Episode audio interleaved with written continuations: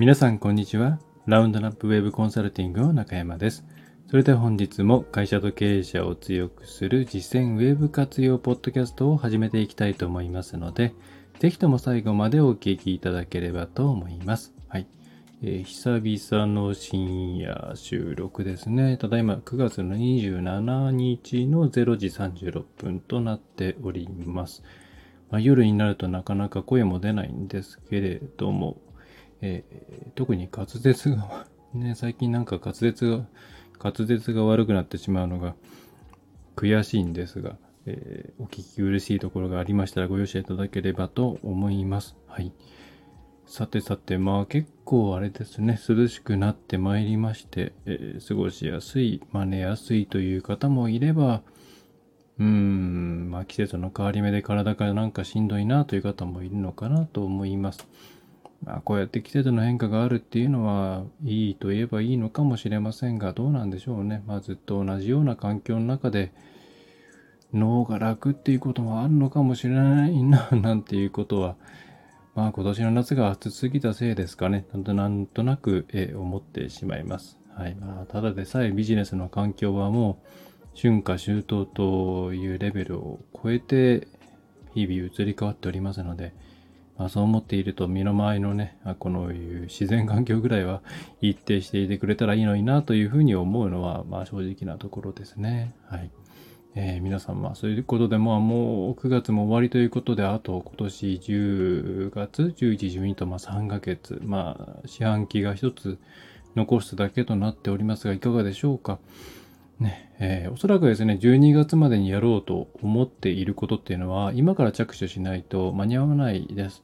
いろいろな会社さんのいろいろな動きを、まあ、ずっと見てきたわけなんですけれども、12月、まあ今期ですね、まあ今年中に終わらせようというふうに思ったことって大体ですね、11月ぐらいから着手するともう間に合わないですね。12月ってわちゃわちゃですし、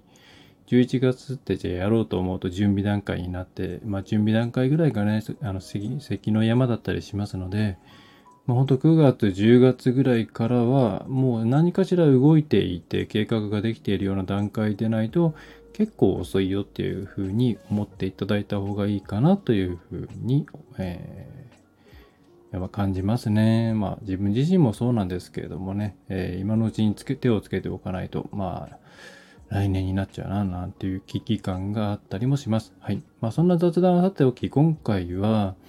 うん、まあ、そうですね、デジタルとか、ウェブっていうものにちょっと慣れてきたかなっていう方に対して、え、最も、こう、え、ヒット、まあ、ピンポイントにで当たるかなという内容をお送りしたいと思います。え、内容としては、えー、そうですね、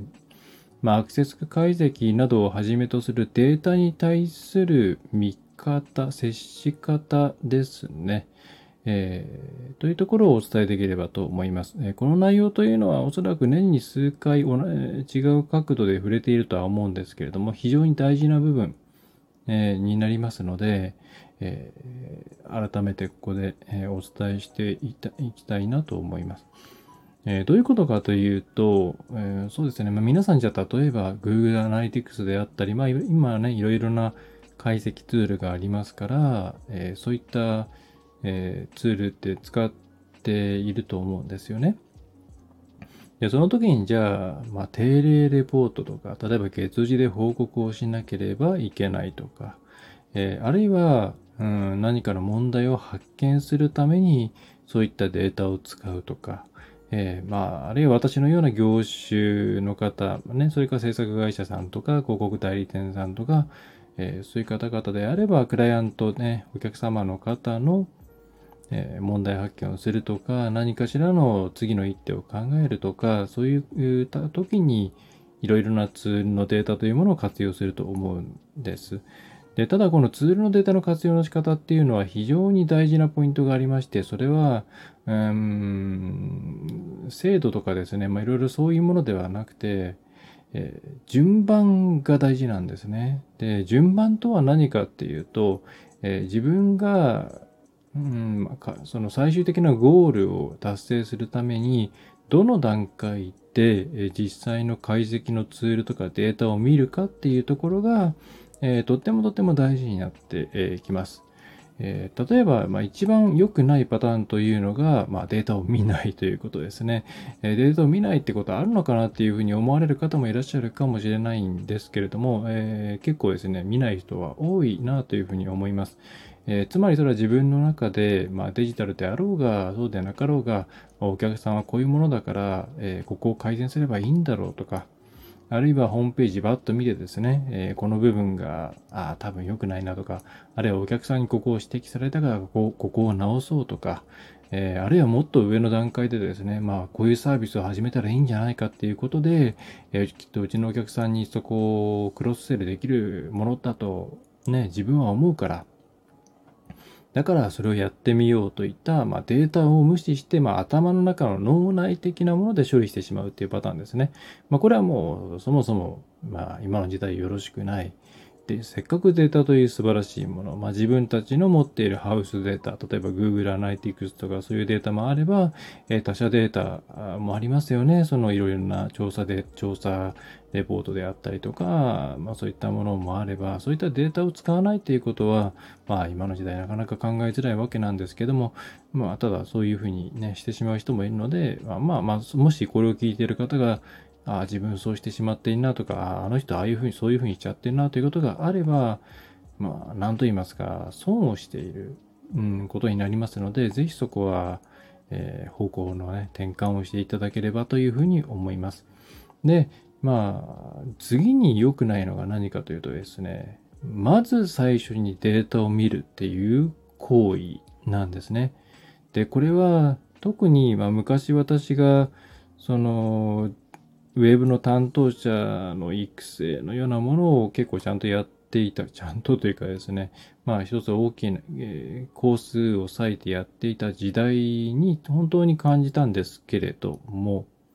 ウェブとかデジタルに関しての問題の解決をしようとするときに、じゃあ、とりあえずツールの数字見てみようか。具体的に言ってしまえば、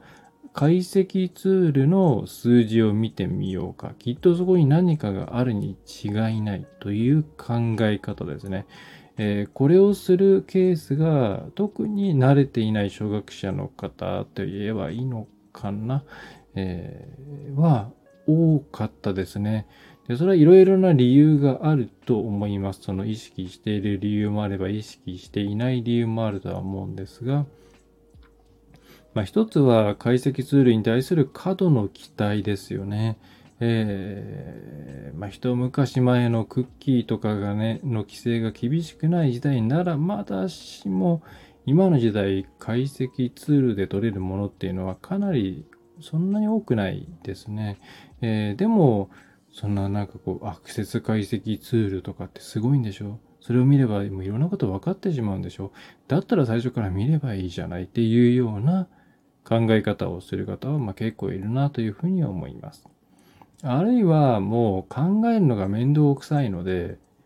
ツールを見ていて何かこうトピックスがないかなというですね、まあ、なんネタ探しのような形でツールを見るようなケースも、やっぱりあるなというふうに思うんですよね。特に定例レポートみたいなもので、会社の中の事業環境があまり変わっていなかったりすると、ま前回と同じレポートになってしまうよみたいな形で、まあそういう時には何かじゃあなんか報告するものないかなとか、あるいはちょっとなんか状況説明してほしいから、えっ、ー、と、やったこととそれに対してどう変わったかみたいなのまとめといてくれるって言われた時に、まあ、正直そんなに変化が起こせていないなっていう自覚があったりすると、何かしら報告できる材料ないかなっていうような形でデータを見てしまったりするんですよね。というふうにデータをまず見てそこから何かを読み取ってっていう、うん、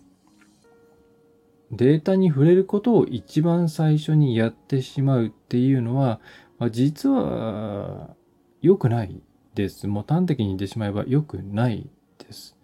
そうですね。あの、イメージとしてはじゃあね、データに触れるタイミングっていうのは何か、イメージとしては何かっていうと、まあ自分の中の仮説の答え合わせをする段階でデータを見るっていう意識を持っていただくのがいいと思います。でこれはですね、データを見る、自分たちのハウスデータを見るという時だけではなく、外部の資料とか、なんか調査資料とかデータとかホワイトペーパーとか、ホワイトペーパー違うか、なんかアンケートとかですね、いろんなそういういかにも一時情報っぽいデータっていろいろ出回っていると思うんですけれども、そういうのに触れるときも同じです。あるいは誰かがこう言っているっていう意見に触れるときも同様です。えー、最後に意見に関してはですね、難しい部分はあります。その問題提起があって、それに対して私はこう考えるっていう、その問題提起している人の意見がまセットになって発信されてしまっているので、何でしょう、途中の問いかけの部分まで読んで、一旦ここでストップみたいなことってなかなか難しいですよね。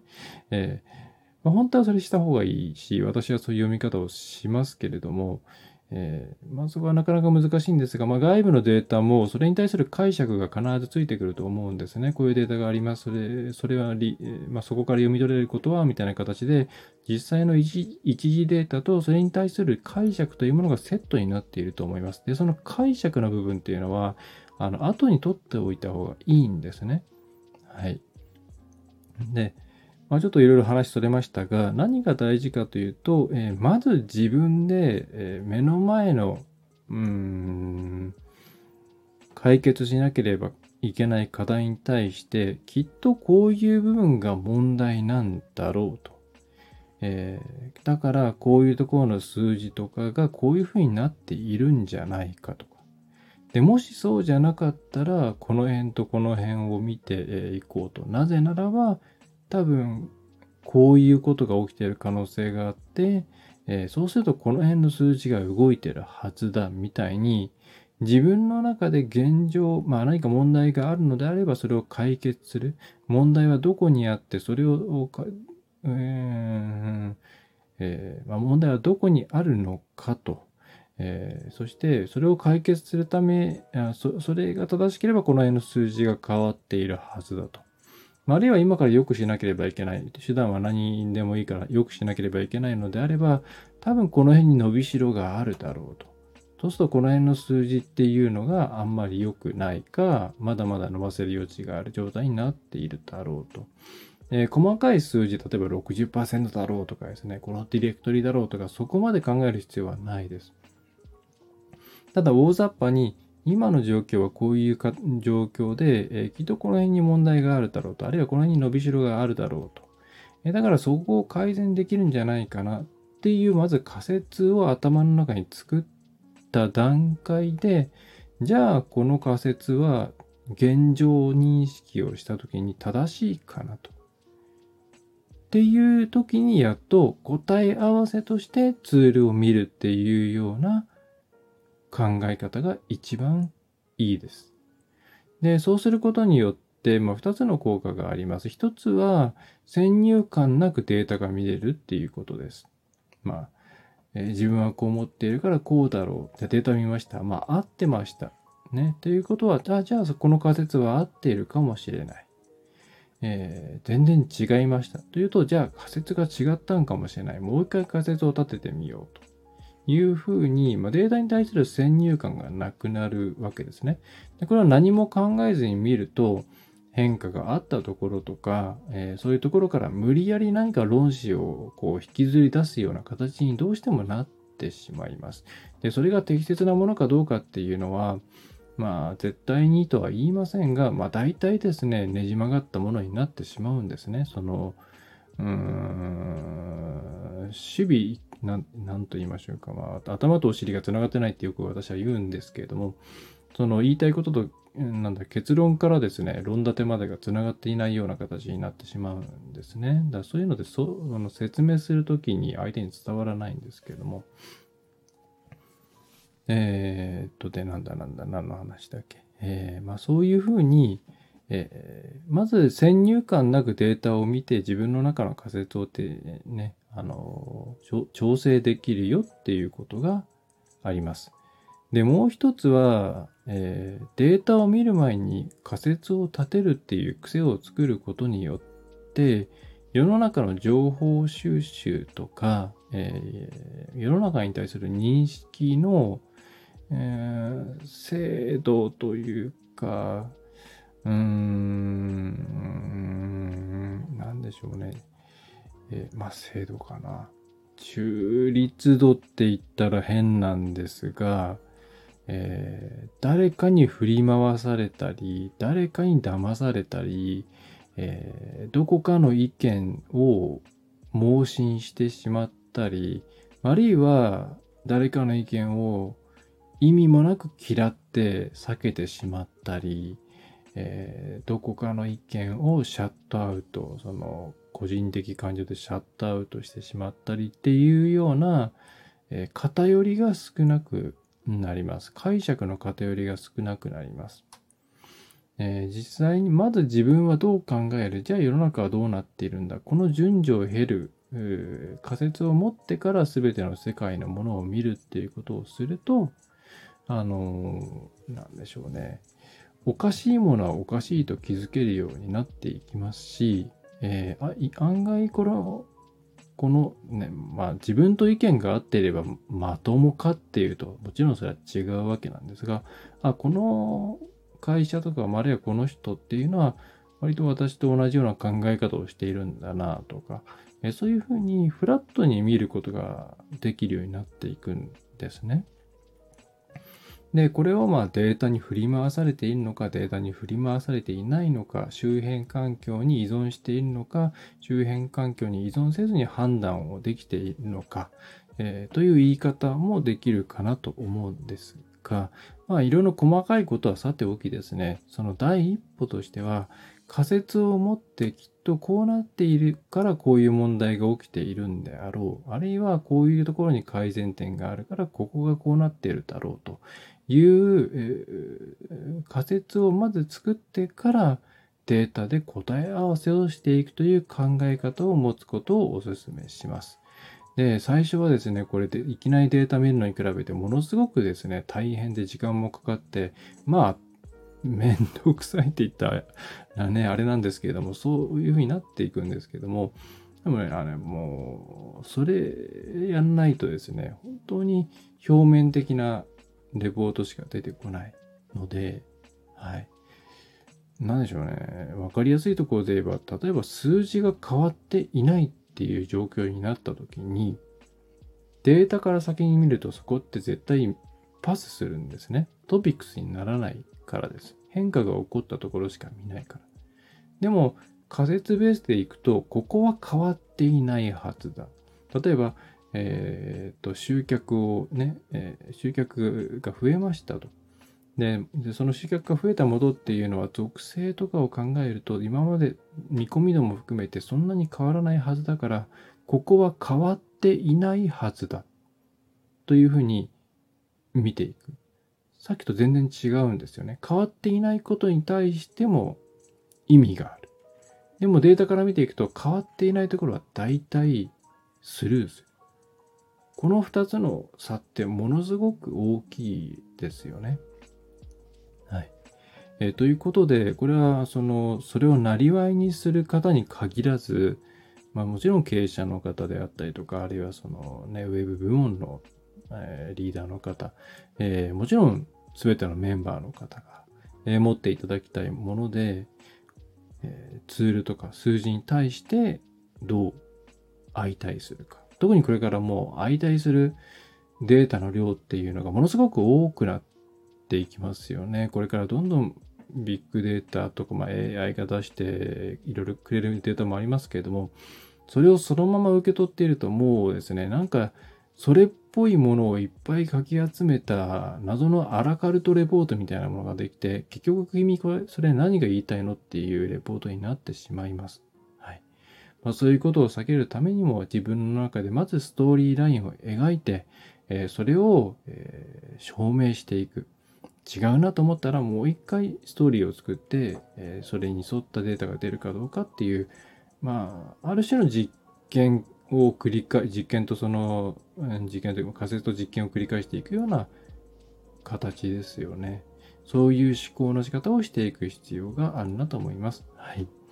ということで、何かこう、具体的な特定のアクセス解析ツールの見方とか、そういう話ではね、ないというか、まあ、それはもう普通に本で学べばいい話で、まあ、だからそういう意味で言うと、あの、アクセス解析ツールの本をいきなり買うとかっていうのは、本当やめた方がいいと思いますし、アクセス解析の見方みたいなものから学び出すっていうのは、全くお勧めできないですね。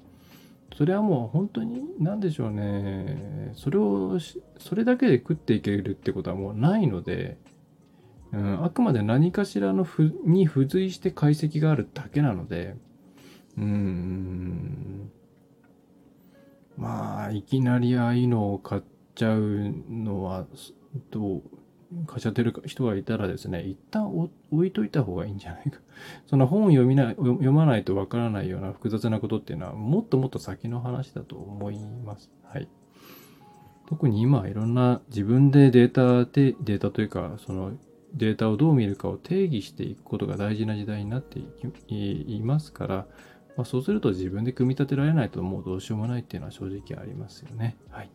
ということで今回はちょっとふわっとした内容になりましたけれども、はい、えー、データを見るとき、あるいはデータ、世の中のいろんなデータとか情報を、えー、見るときの、えー、おすすめの考え方というのを、えご紹介させていただきました、えやっていればどんどん慣れていきますので、自然とそういう思考法になっていくと思います。えそうなるといろんなことが楽になっていきます。はい。ぜひ皆さんも楽になっていただいて、え真に中立的な判断をできるようになっていただけると、まあ、私生活でもですね、怪しい人に 騙されたりとか、うん、不毛な議論に巻き込まれないようになるとかですね、いろんなプラスの効果があるのではないかなというふうに考えております。はいえーそれでは今回の内容は以上になります。え中小企業、小規模企業者専門のウェブコンサルティング及び様々な周辺のウェブマーケティングサービスを行っております。ラウンドナップウェブコンサルティングの中山がお送りいたしました。何かお悩みのことがありましたらお気軽にラウンドナップウェブコンサルティングのフォーム、お問い合わせフォームの方から、お送りいただければと思います。えそれでは最後までお聴きいただきましてありがとうございました。また次回もよろしくお願いいたします。